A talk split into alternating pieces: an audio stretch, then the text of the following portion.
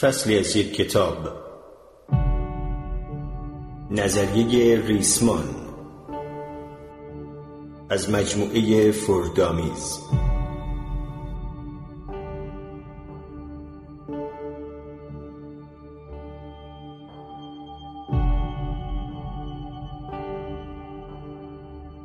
اندرو زیمرمن جونز و دانیل رابینز. برگردان مرگم زوبی.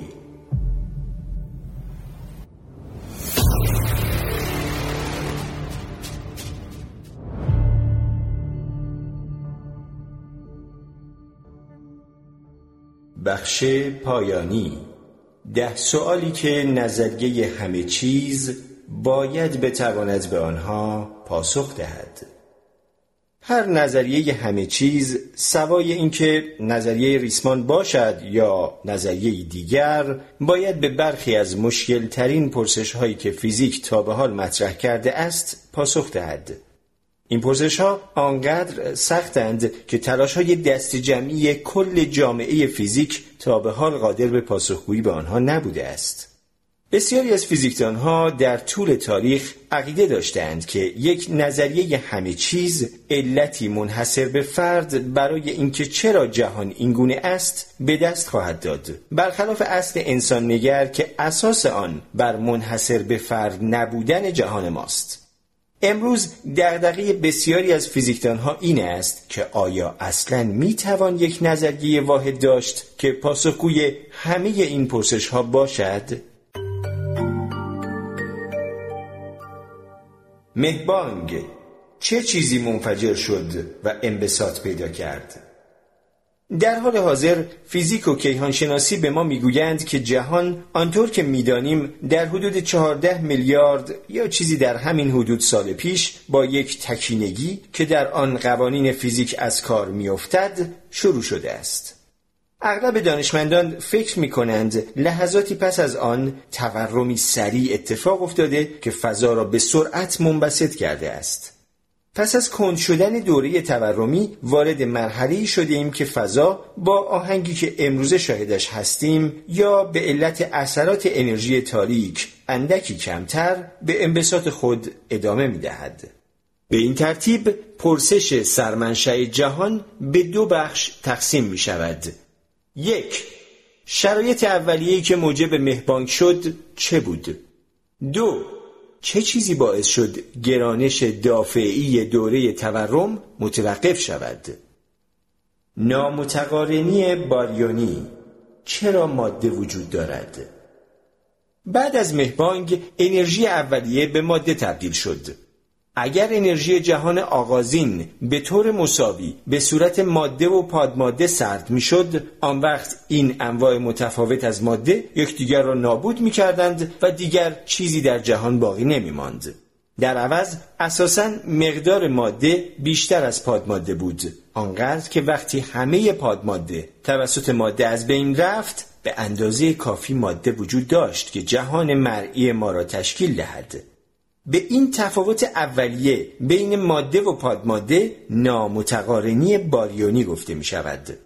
قوانین فیزیک هیچ دلیل واضحی برای اینکه چرا مقدار ماده و پادماده یکسان نبوده فراهم نکرده است. بنابراین احتمالا نظریه همه چیز خواهد گفت که چرا انرژی زیاد موجود در جهان اولیه حتی به صورت جزئی به ماده بیشتر از پادماده تمایل داشته است.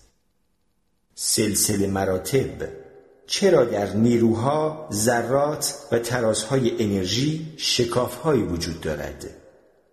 اگر قرار بود فیزیکدانها جهانی را بیافرینند روش اکثر آنها برای خرج کردن منابعشان اندکی محافظ کارانه تر از روشی بود که جهان با نیروهایش رفتار می کند. بازه وسیعی از شدت نیروها وجود دارد از نیروی فوقالعاده ضعیف گرانشی گرفته تا نیروی هسته‌ای قوی که کوارک ها را به شکل پروتون ها و نوترون ها در کنار هم نگه می‌دارد. خود ذرات هم تنوع زیادی دارند. خیلی بیشتر از آنچه به نظر لازم داریم و هر نوع از آنها هم در اندازه های چندین و چند برابر دیگری وجود دارد. به جای پیوستاری نرم از نیروها، ذرات و انرژی های بزرگی بین آنها دیده می شود. نظریه همه چیز باید توضیح دهد که علت این ها چیست و چرا به این شکل خاص وجود دارند. خوشتنظیمی چرا ثابت های بنیادی این مقادیر فعلی را دارند؟ به نظر می رسد بسیاری از ثابت های بنیادی در جهان ما دقیقا طوری تنظیم شده اند که وجود حیات را ممکن کنند. این امر از عللی است که موجب شده فیزیکدانان به اصل انسان نگر روی بیاورند زیرا این موضوع را به سادگی توضیح می دهد. با وجود این فیزیکدان ها امیدوارند نظریه همه چیز دقیق بودن این مقادیر یا به عبارتی اینکه چرا در جهان ما وجود حیات جایز است را از روی اصول بنیادی فیزیک توجیه کنند. پارادوکس اطلاعات سیاهچاله برای ماده گمشده سیاهچاله چه اتفاقی میافتد؟ طرز تفکر کنونی در مورد پارادوکس اطلاعات سیاهچاله این است که زیر لایه سیاهچاله سیستمی کوانتومی وجود دارد و چون این سیستمی هرگز اطلاعات را از دست نمی دهد. گرچه می تواند جزئیات را به شکلی پیچیده با هم مخلوط کند. برای اینکه این تصویر با محاسبات هاکینگ سازگار باشد گاهی به ایده مکمل بودن استناد می شود این ایده را لئونارد ساسکیند پیشنهاد داد که می‌گوید شخصی که بیرون از سیاهچاله است ممکن است نتایجی متفاوت از کسی که درون آن افتاده مشاهده کند اما تناقضی به وجود نخواهد آمد. این روش مسئله را از دید همه حل نکرده است. نمونه آن فیزیکدان هایی هستند که عقیده دارند نسبیت باید نقش پررنگتری از مکانیک کوانتوم داشته باشد. راه حل آن هرچه که باشد نظریه همه چیز ناگزیر است. مجموعه مشخص از قوانین را ارائه کند که با استفاده از آن بتوان توضیح داد بر سر ماده و اطلاعاتی که درون سیاهچاله میافتد چه خواهد آمد. تعبیرات کوانتومی مکانیک کوانتومی یعنی چه هرچند مکانیک کوانتومی برای توضیح نتایج مشاهده شده در آزمایشات جواب می دهد اما هنوز هیچ توضیح واضحی برای اینکه چه اصول فیزیکی باعث شده این گونه عمل کنند موجود نیست. هرچند این موضوع ارتباط نزدیکی به فروپاشی تابع موج کوانتومی دارد اما معنای فیزیکی دقیق تابع موج یا فروپاشی آن هنوز تا حدی ناشناخته است. بنابراین اگر فیزیک کوانتوم را درک نمی کنید نگران نباشید فیزیکدان ها هم بعد از این همه سال هنوز در موردش بحث می کنند. در حال حاضر اکثر فیزیکدان ها مایلند فقط به ریاضیات اعتماد کنند و نگران چیزهای عجیبی که پشت پرده اتفاق میافتد نباشند. آنها کاملا با مکانیک کوانتوم راحتند و چیز اسرارآمیزی در رفتار آن نمی بینند. از اینها گذشته معادلاتی دارند که آن را توصیف می کند. راز تاریک شماره یک ماده تاریک چیست و چرا اینقدر زیاد است؟ به نظر می رسد دو شکل از ماده در جهان وجود دارد ماده مرئی و ماده تاریک دانشمندان می‌دانند که ماده تاریک وجود دارد زیرا می توانند اثرات گرانشی آن را آشکارسازی کنند. اما فعلا نمی توانند مستقیما ماده تاریک را ببینند. اگر ماده دیگری آنجا نبود که کهکشانها را در کنار هم نگه دارد طبق معادلات نسبیت عام کهکشانها باید از هم می پاشیدند. با وجود این هنوز کسی نمی‌داند ماده تاریک از چه چیزی ساخته شده است. بعضی ها حدس می‌زنند که ماده تاریک ممکن است ابرشریک های پایدار ذراتی که می‌شناسیم مثلا شاید فوتینو ابرشریک فوتون باشد. نظریه ریسمان ایده های دیگری هم دارد و ممکن است ماهیت ماده تاریک را توضیح دهد.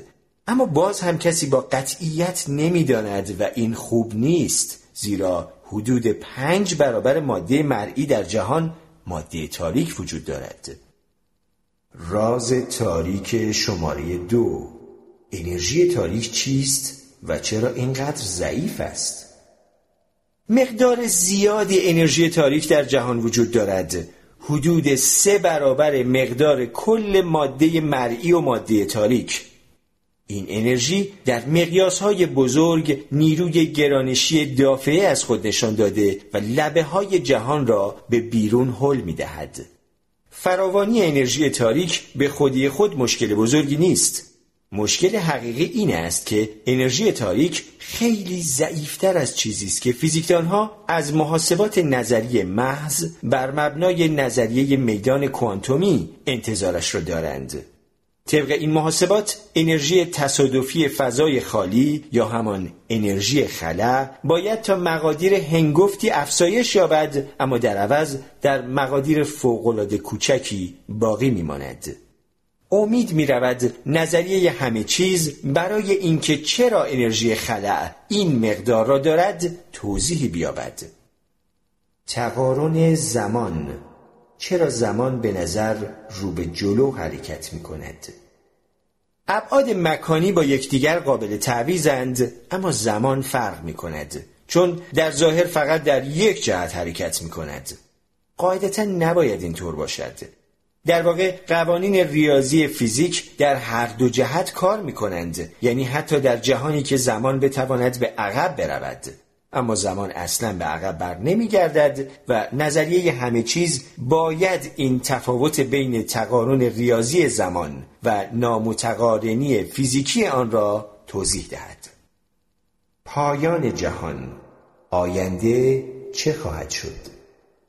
سؤال همیشگی در مورد سرنوشت جهان پرسش دیگری است که نظریه همه چیز لزوما باید پاسخگوی آن باشد آیا جهان ما و سایر جهانها تا آنجا منبسط می شود که گرما در پهنای فضا پخش شده و با یخبندان به پایان برسد؟ آیا کهکشانها مانند اردو نشینانی که در زمستان به دور آتش حلقه می‌زنند به شکل خوشه هایی فشرده دور هم جمع خواهند شد؟ آیا جهان در هم منقبض شده و احتمالا سرانجام چرخه دیگری از خلق جهان را دوباره شروع می کند؟ شاید این پرسش ها مدت ها پس از مرگ ما به پاسخ برسند. اما امید است که پا گذاشتن برخی از جنبه های نظریه ریسمان به حوزه تایید تجربی آغازی برای دست یافتن به این پاسخ ها ظرف همین چند سال آینده باشد.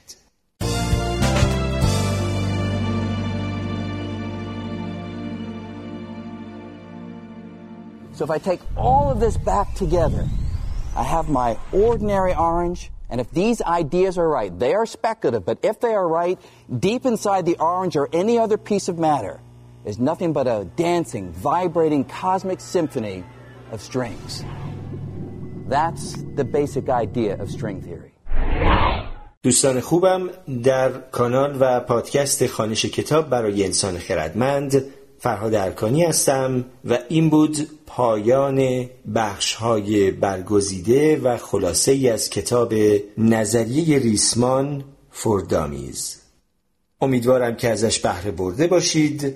مثل همیشه شاد و پیروز و تندرست باشید.